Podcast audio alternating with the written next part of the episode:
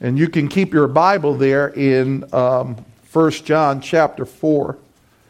Just keep your Bible there because that's going to be our text again today. I know it's a little hot in here, as it is every week. but I just pray that you would bear with us and you would ignore the heat. And uh, let's get the heat of the Holy Spirit and the heat of the Word of God. Let that pour upon us and let us sweat holy drops of repentance and faith. Amen? Amen. Amen. Last week and the last two weeks, we've been in looking at the love of God. The love of God. And you know, this, this is one of those studies that are far beyond, if I could use this term, far beyond my pay grade. How can I know the love of God in such detail? And we thank God for the Word of God, which gives us clear instruction on the love of God. If you have not been able to hear the last two message, I strongly encourage you to go back to sermon audio and listen to them because today is going to be clearer if you've heard the two. Last two weeks we were in 1 John chapter 4 verse 7. And we looked at the love of God. We saw that there were three principles that we derive from our text in 1 John 4 7. Principle number one was that God's love begins with God. Principle number two was that God's love is defined by God. And principle number three was that God's love is given to the believers by God through the person and the work of the Holy Spirit.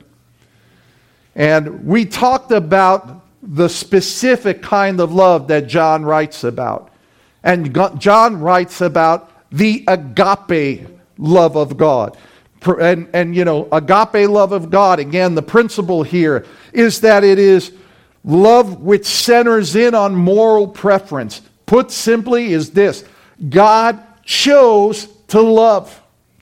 God, in his perfect moral being, chose to love. He chose to cast his love on those that would come.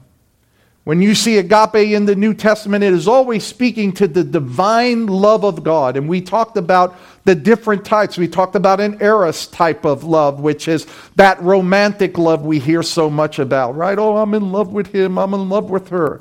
We talked about the phileo type of love, the phileo type of love, which is a general fondness, a general fellowship, a brotherly fellowship. But John uses specifically this agape form of love, God's moral preference, God's preferring to love. Have you ever thought of God that way? I know we hear a lot about God is love, God of love, but have you ever thought that God preferred to love? He preferred to love. I liken exploring the love of God to like climbing a mountain. It's very much like climbing a mountain. That despite the challenges of the climb and the higher we start going, we realize at a certain point that the summit peak wasn't what we thought it was, that the summit peak is, is higher yet still. This is like trying to understand the love of God. We're going higher and we're going higher and we're going higher. I remember years ago, many years ago, I climbed Mount Snow in, um, in Vermont.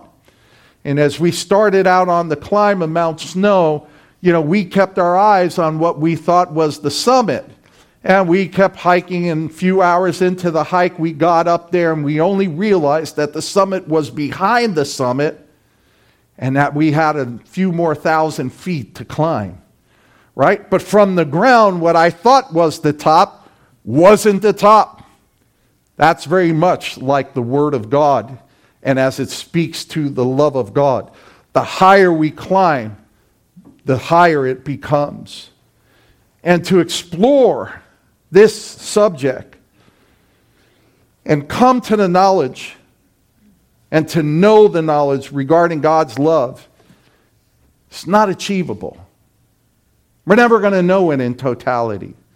Our finite minds cannot grasp this. But there are things that scriptures give us that enable us to understand in some limited measure what is that love of God. And I think many Christians do a great disservice to themselves when they think they know everything there is to know about the love of God. Well, God loved the world so much that he gave his only begotten Son, that whosoever believeth in him should not perish but have everlasting life. And if asked to define that or explain that in more detail, it couldn't. You know, every time love of God is like the grace of God. The more you look at the grace of God, the more you realize I don't understand the grace of God with my human, human limited mind. I might be able to articulate what the grace of God is, but articulating it is very different than knowing it. So we're going to tread slowly and deliberately regarding this subject and attempt to find truths in our scripture today. And we're going to be looking today at 1 John 4, verses 8 through 11. And I really hope that after church today, you'll go home and you'll contemplate and you'll meditate upon these passages. And that you'll come to a place to find a more deep, profound truth in the love of God. So today we're going to answer four questions, four questions that are raised in our text.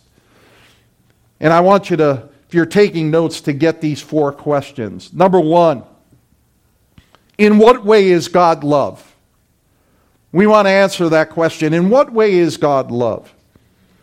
The second one, in what way is the love of God manifested uh, in believers in Christ?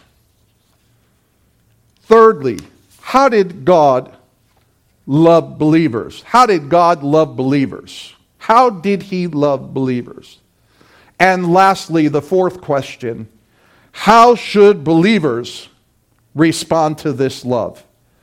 How should believers respond to this love? These are four critical questions that we want to begin to answer from our text today. So look at me at the first verse we're going to explore, verse 8.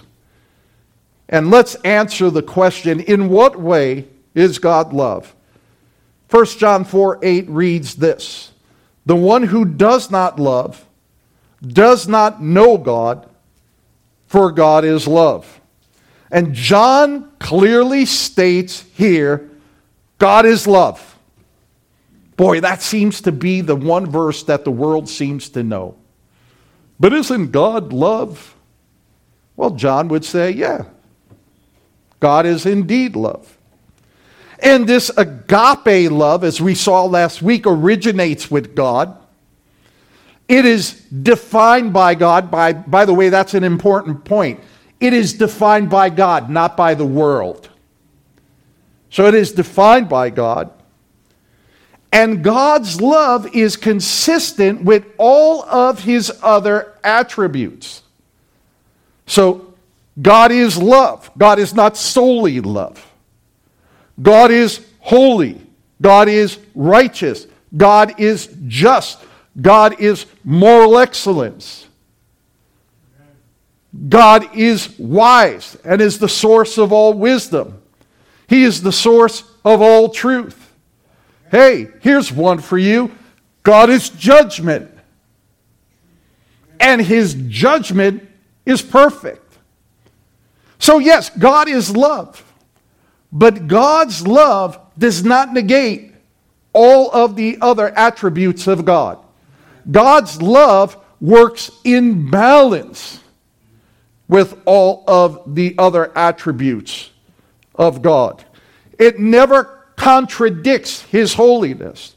Therefore, when sin takes place, it violates the holiness of God, and God doesn't go, oh, that's okay, I'm just love. God's love should never be interpreted as tolerance for unrighteousness, because it is not. God's love works with his righteousness, with his holiness, with his justice, and with his judgment. And if it didn't, God could never be righteous, holy, and just. If God were totally tolerant of all behaviors, because supposedly God is love, it would invalidate, and I'll tell you what, he would be a wicked God. He would be a wicked God because he could be as much to blame by tolerating wickedness. He could be, as the law calls, a co conspirator. And we know that that's not the God we serve. So, what does this agape love look like? How is it defined? Romans 5 8. What God demonstrates. Stop right there. God demonstrates.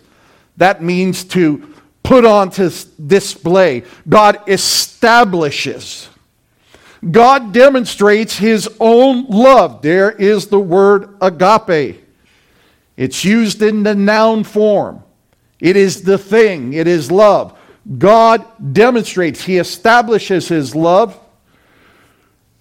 his own love toward us, that while we were yet sinners, while we were yet sinners, Christ died for us. There seems to be contradictions in that verse. God establishes his love, he, he demonstrates his love. To whom? To the righteous? To the religious? To the pious? No. God demonstrates his own love toward us in that while we were yet sinners, rebels, we were violating and breaking the law of God. We were at war with God. We were at enmity with God. We were striving against God. We were saying, No, God, I will do it my way. I will not submit to you. My heart bleeds many times when I hear people talk about salvation as if it's impunity. It's just, hey, I'll live the way I want. I'll do the things I want. I don't care what the Bible says. I don't care what's being taught. That's not salvation. There was an old cult many years ago. It was called antinomianism. It was like, it doesn't matter how you live. Doesn't matter how you live. All you got to make sure is, you know, you're right with God. Paul tells us that the love of God was demonstrated by Christ dying for sinner in Titus 3, verses 4 and 5. Paul says this But when the kindness of God our Savior and his love for mankind appeared, he saved us. And I love this second part. Not on the basis of deeds which we have done in righteousness, but according to his mercy, by the washing of regeneration and the renewing of the Holy Spirit. What does that mean? That means that God poured out his love upon us, not based on what we did, but according to his mercy, another attribute of God. And consistent with many other attributes of mercy and grace, Paul tells us that this agape love of God, which originated with God, is defined by God. He showcased that love to undeserving, unloving, hell bound sinners. Hey, if you're a Christian, if you're a follower of Jesus Christ, that's what you were before you were a follower of Jesus Christ.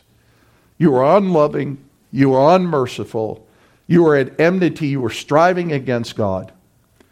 But what did God do with that? He showcased his love in his son. Publicly, for all the world to see. It is this love that God demonstrates, and this is just blows me away. Where God withholds his justice that is rightly due.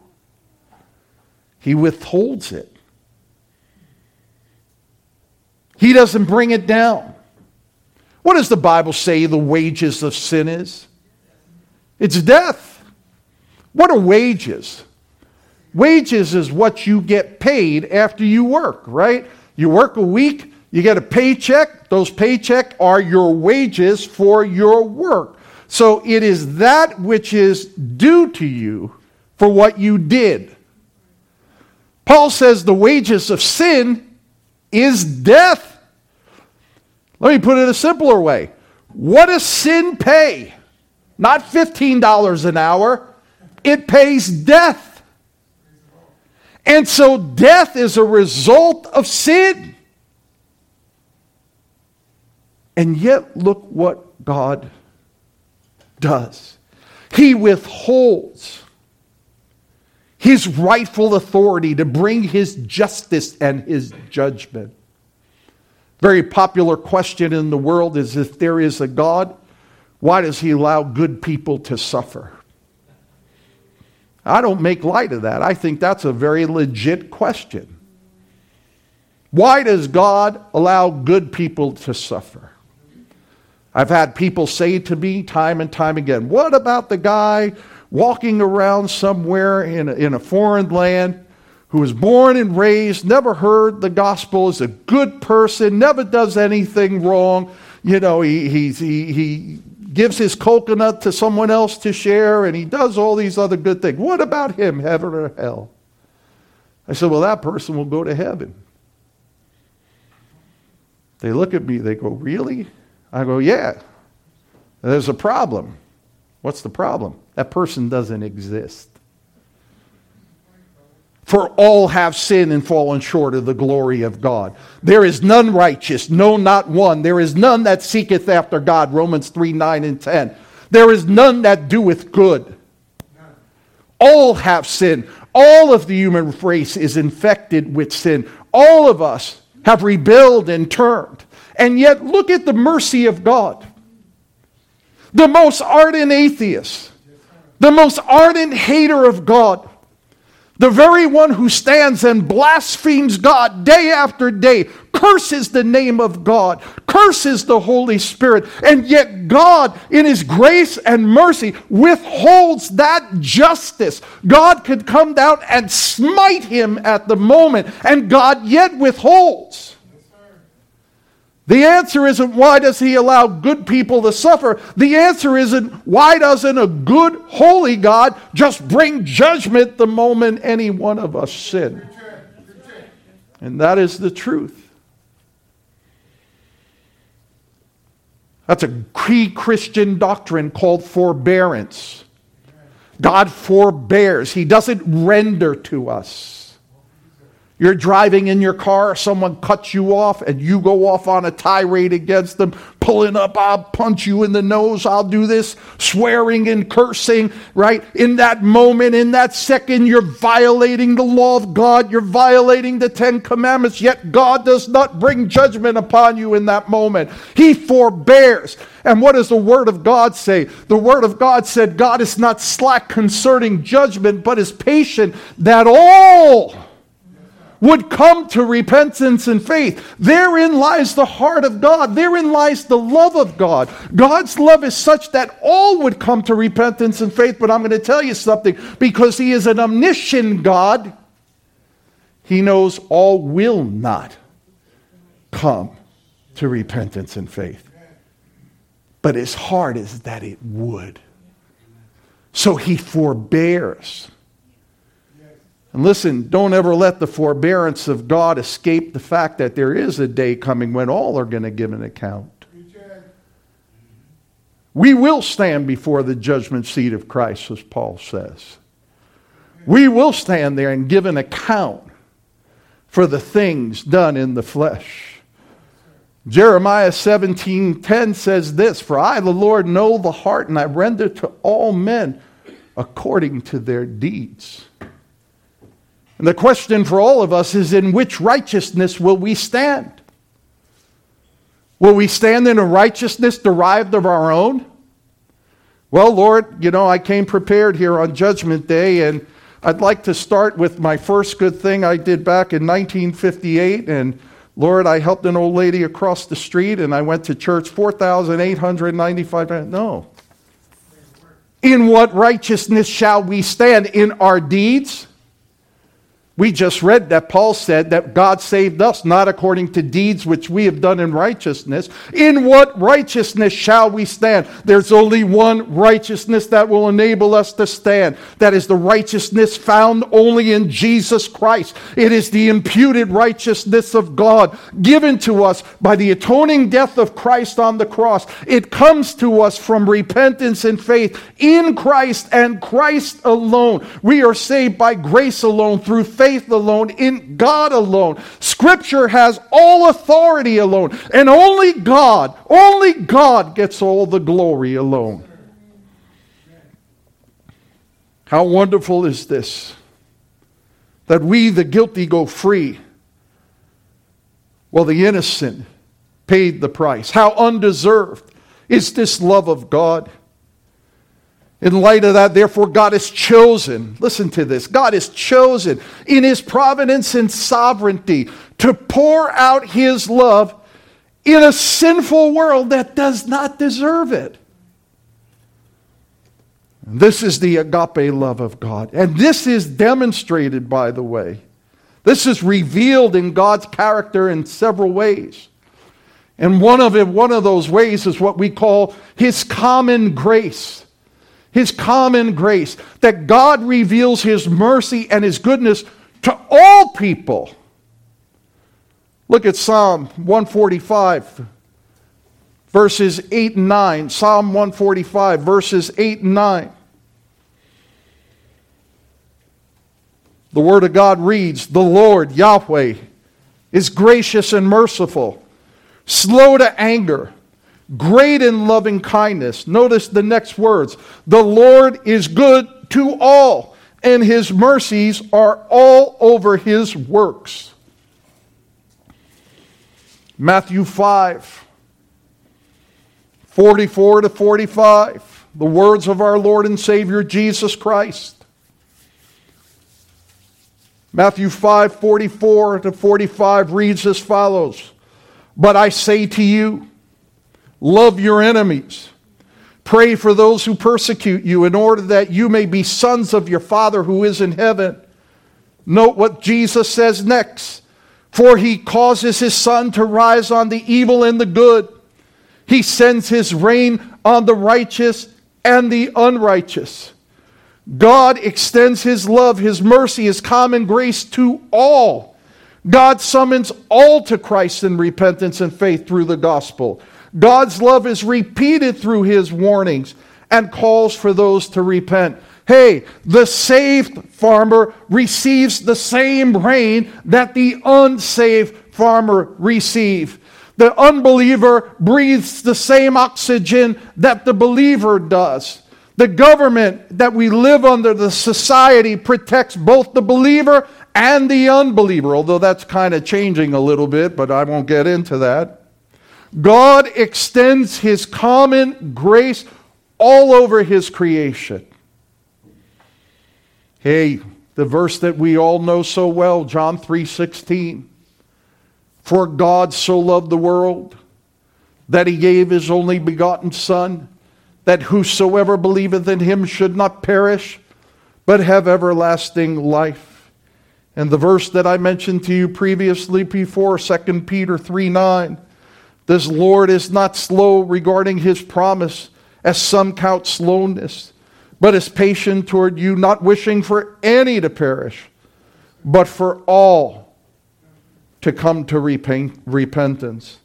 We see that God has even a greater love, an abundant love, an overwhelming love for those who are his own, the elect of God the saved of God, the redeemed of God.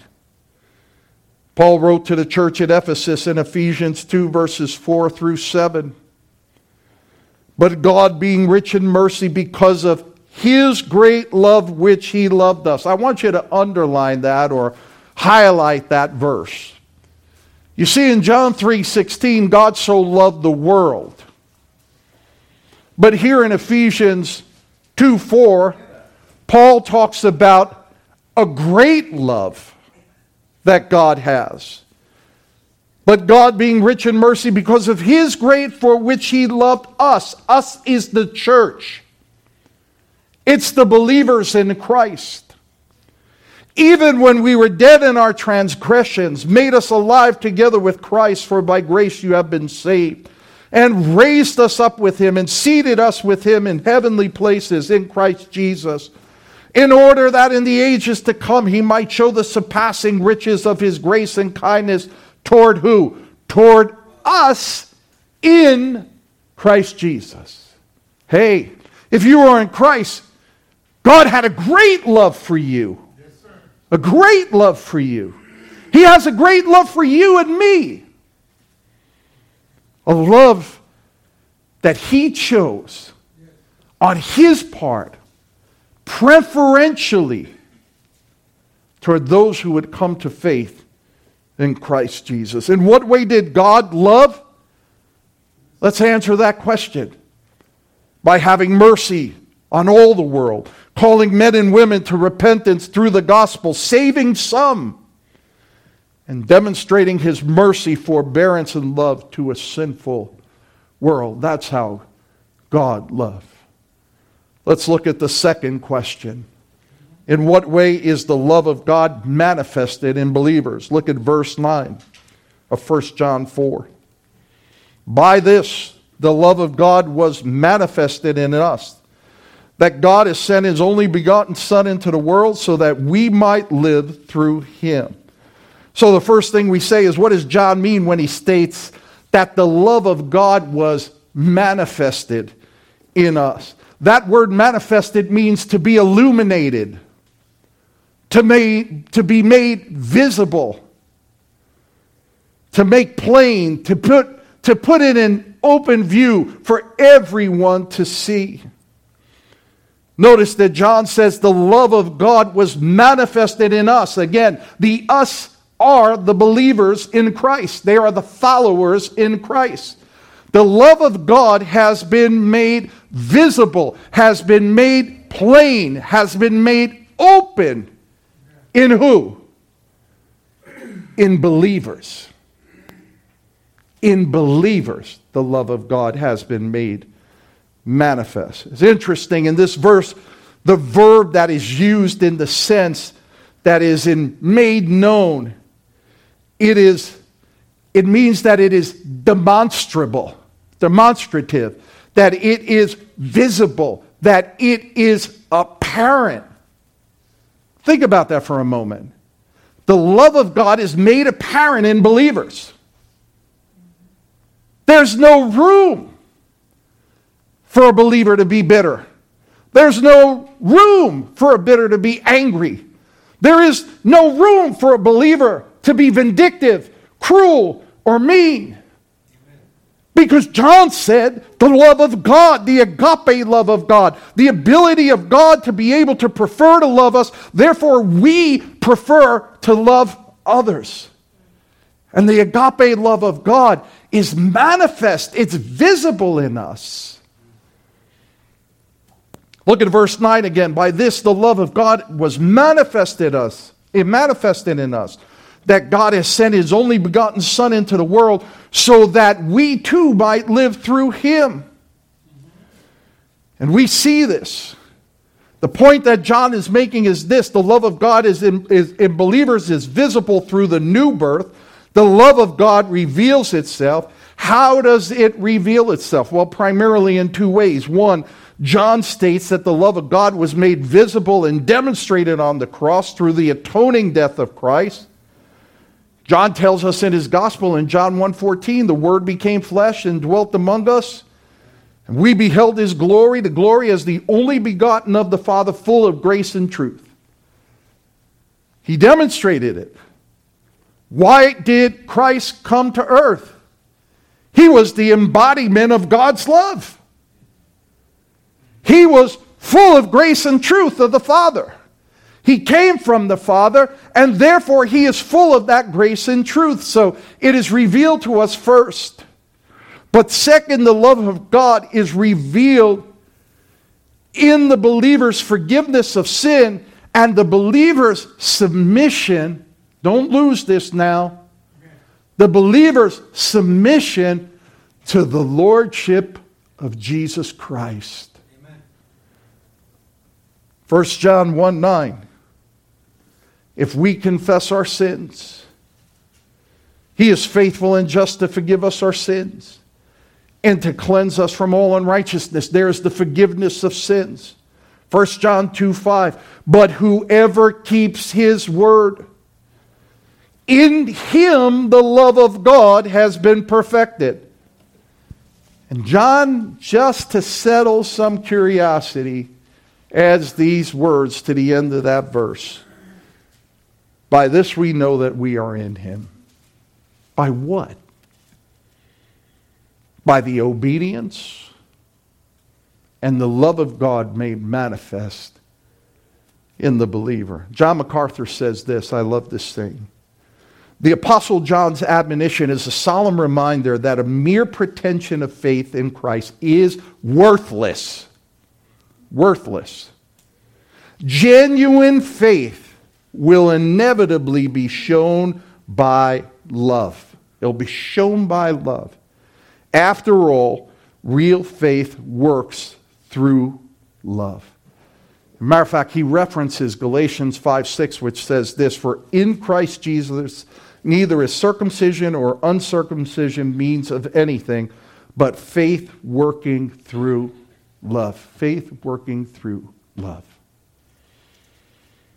I think the most honest question that any person can ever ask themselves is this Do I really love God? Do I really love Him? Then there's a second question. And the second question is how is that love made evident in my life? God had a burden for the lost. Do you have a burden for the lost? God had a burden for the lonely. Do you have a burden for the lonely? God has a burden for the church. Do you have a burden for the church? As a matter of fact, the holy bride of Christ. Christ had a burden for holiness. Do you have a burden for holiness? Christ had a burden for righteousness. Do you have a burden for righteousness? Christ had a burden for obedience. He learned things by his trials and his sufferings. Do you have a burden for obedience? What means more to us than Christ? That's an idol.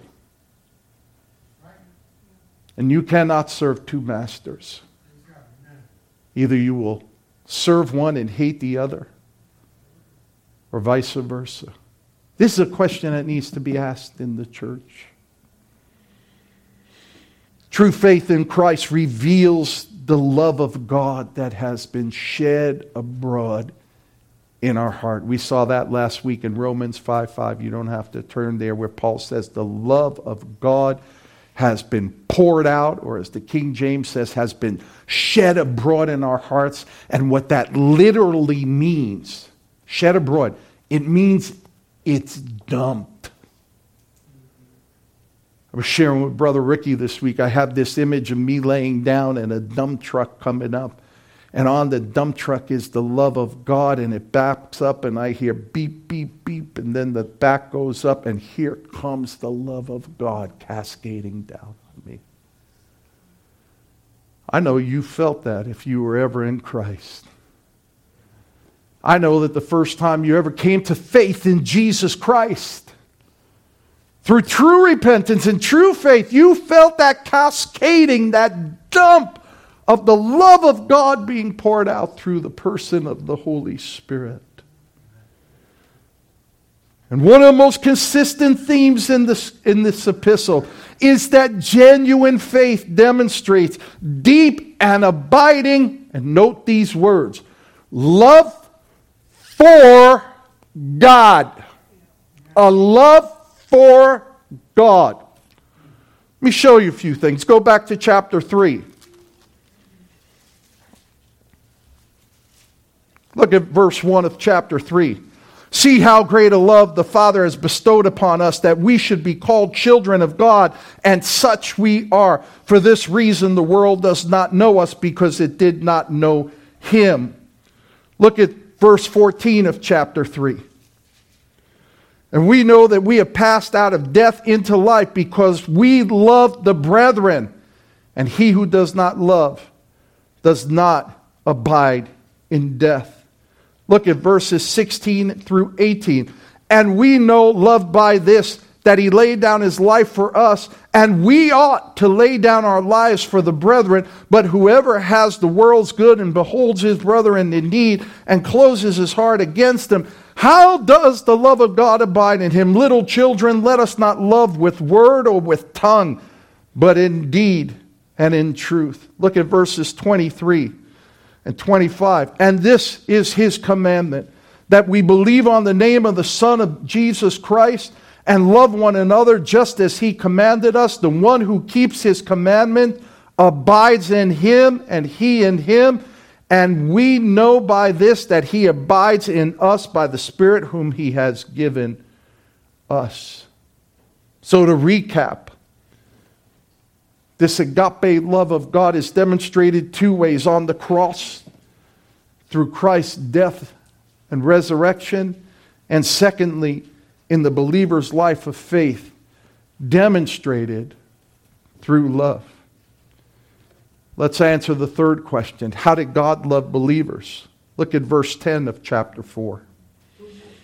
And this is love, not that we love God, but that He loved us and sent His Son to be the propitiation for our sins. Now, I'm going to tell you something. Remember in the beginning, I told you this is like climbing a mountain, right? And I think in verse 7, we reached certain heights. In verse 8, we went up a little higher. In verse 9, we got a little bit higher. Now we're standing at the point where we could see the summit. We have a beautiful view right in front of us. We're saying, Oh, we're almost to the top. We're almost to the top.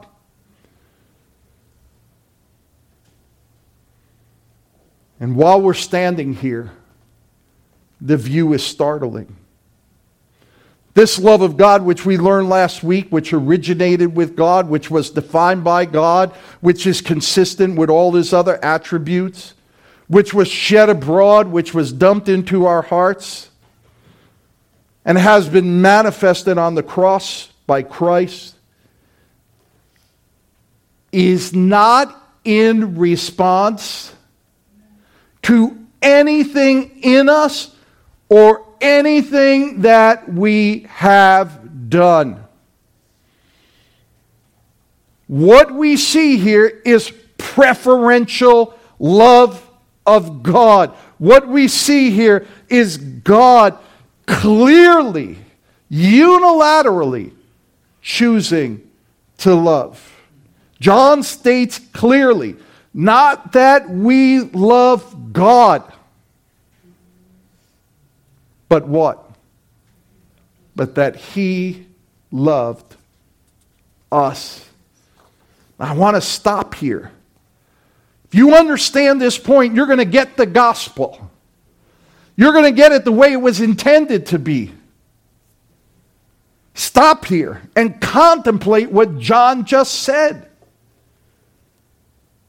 As we stand near the summit of this study of God's love, as we're, we're almost at the apex, we're almost at the highest point we can get to, you must stand in awe, in a moment, and in amazement of that statement. All of our supposed goodness, all of our supposed morality, all of our ethics, all of our kindness, all of our religious works, all of our political views, all of our knowledge of Scripture and, and consistency in religious practice, and everything good we can think of did not influence God's love toward the believer. How can that be? How can that be? Doesn't God know that I'm a good person?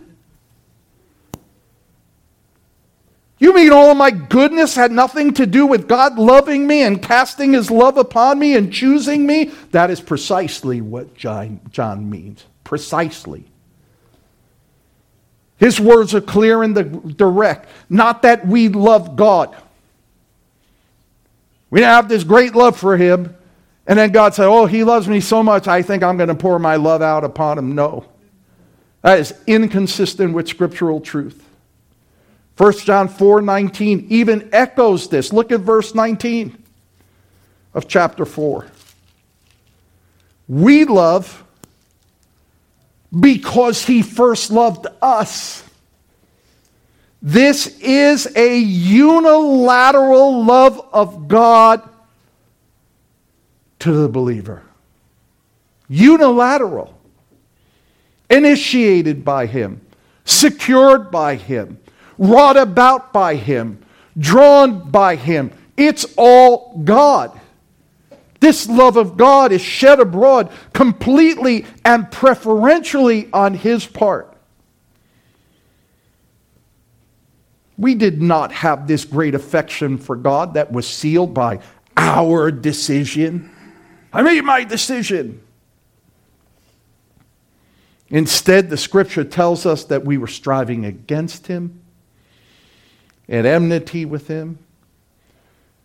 We're at enemies of God and needed to be reconciled. And how did God love the believer? John states it, verse 10, that he, he is God. Love, that's the verb form for the word agape, so it's agapao. So that he loved, and of course, agapao, is God's preferential love. He, God, loved us. And that verb tense, by the way, grammatically, that verb tense signifies a unilateral action. It was done by one party, not by both parties. God preferred to love. Now, I don't know what that does for you, but for me, that blows me away. Because for me, I, I, I'm not deserving of any kind of love. I'm deserving of discipline.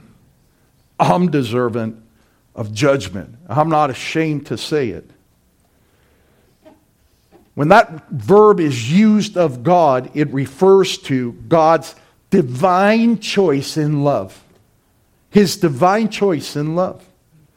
That God preferred to love, that God took, listen, God took pleasure in loving us. God took pleasure in loving sinners. He took personal pleasure in that. And God longs to love his beloved, the elect, the saved of God. Listen, if you are a believer in Christ, if you have been born again, if you have repented of your sins and trusted Christ, if you're sealed with the Holy Spirit as, as evidenced by that salvation, you can know with absolute confidence God has chosen, God has preferred to love you with an everlasting love. I don't know how we're not all doing backflips. that love is demonstrated inwardly in the believer by having peace with God. Oh, peace with God. Do you know what the number one cause of death for people between 12 and 25 is in the United States? Suicide. People as young as 12 years old are finding no reason to live.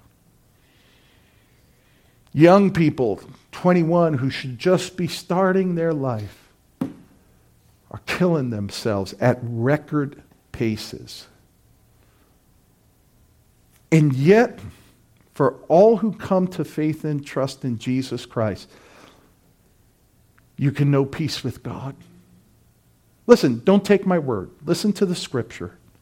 Jeremiah 31 3. the Lord appeared to him from afar, saying, I have loved you. Listen to the words of God. I have loved you with an everlasting love. Therefore, I have drawn you in loving kindness. Psalm 103, 17. But the loving kindness of the Lord is from everlasting to everlasting on those who fear him, in his righteousness to a children's children. Isaiah, I love this verse in Isaiah. You want to write down this verse, verse. Isaiah 49, 15, and 16. Listen to the heart of God. Listen to the love of God. Can a woman forget her nursing child and have no compassion on the son of her womb? Even these may forget, but I will not forget you. Behold, I have inscribed you on the palm of my hands. Your walls are continually before me. How did God love believers? With a preferential love toward the believers that pleased God to do so with a divine choice that God initiated in love, with a pleasurable love to ransom and save believers, with a sacrificial love that gave his only begotten Son to make atonement for sin and satisfy the justice of God. You understand while I say we're, we're almost at the summit? And what do you see? You see things that are indescribable. Lastly, how should believers respond to this love? Look at verse 11. Beloved, if God so loved us, we also ought to love one another. John clearly states what believers' response to this great love of God should be. He uses the word ought. That word in the Greek takes a meaning that you're morally obligated. It's a term to use to say you're, you're morally obligated to fulfill an oath or an obligation. John is saying, hey, if God loved us in this matter, we ought to love one another. We are obligated by that love of Christ. Listen, Christianity isn't a solo sport, it's a team sport. And we are to love one another. We are to esteem each other as greater than ourselves. We are to have compassion upon our brothers and sisters. Today we see brothers and sisters who are not here among us, some of whom are sick, some are here that aren't here for various reasons. What is our response to those? Do we love them? Do we go after them? Do we understand if there's a particular need? Having been shown the amazing love of God, the preferential love of God, the deliberate love of God, John tells believers that we are to love as God has demonstrated to us sacrificially. We are to love in an amazing, deliberate, and preferential way. We are to love the brothers and sisters in the church in that manner. And we are most like God when we love like God.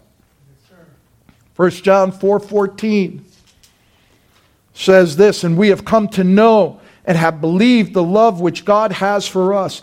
God is love, and the one who abides in love abides in God, and God abides in him. Man, there's no mixed metaphors there, is there? If believers have come to know God, God love abides in them. And when used in the context of the believer, this agape love is, in, is defined by embracing God's will. Therefore, we also ought to love God as he has loved us. So, what does this have to do with me? Let's, let's cut to the quick here. What's this have to do with me? That's the application. I know you're all sitting there going, oh, shut up already. What does this have to do with me? I'm going to tell you. A.W. Tozer says this The love of God is one of the great realities of the universe, a pillar upon which the hope of the world rests. But it is personal, intimate thing too. God does not love populations, He loves people. He loves not masses, but men. And He loves us all with a mighty love that has no beginning and can have no end. Brothers and sisters, let us love each other as God in Christ has loved us. Let us prefer each other, sacrifice for each other. Let us be inconvenienced for each other and be available for each other. Let the world see God's love manifesting in this church through us and our love for each other. And let our God and our Savior be glorified, exalted, praised, honored. And may many, many, many, many, many, many people be drawn to Jesus Christ as a result of that great love. Amen? Let's bow in a word of prayer.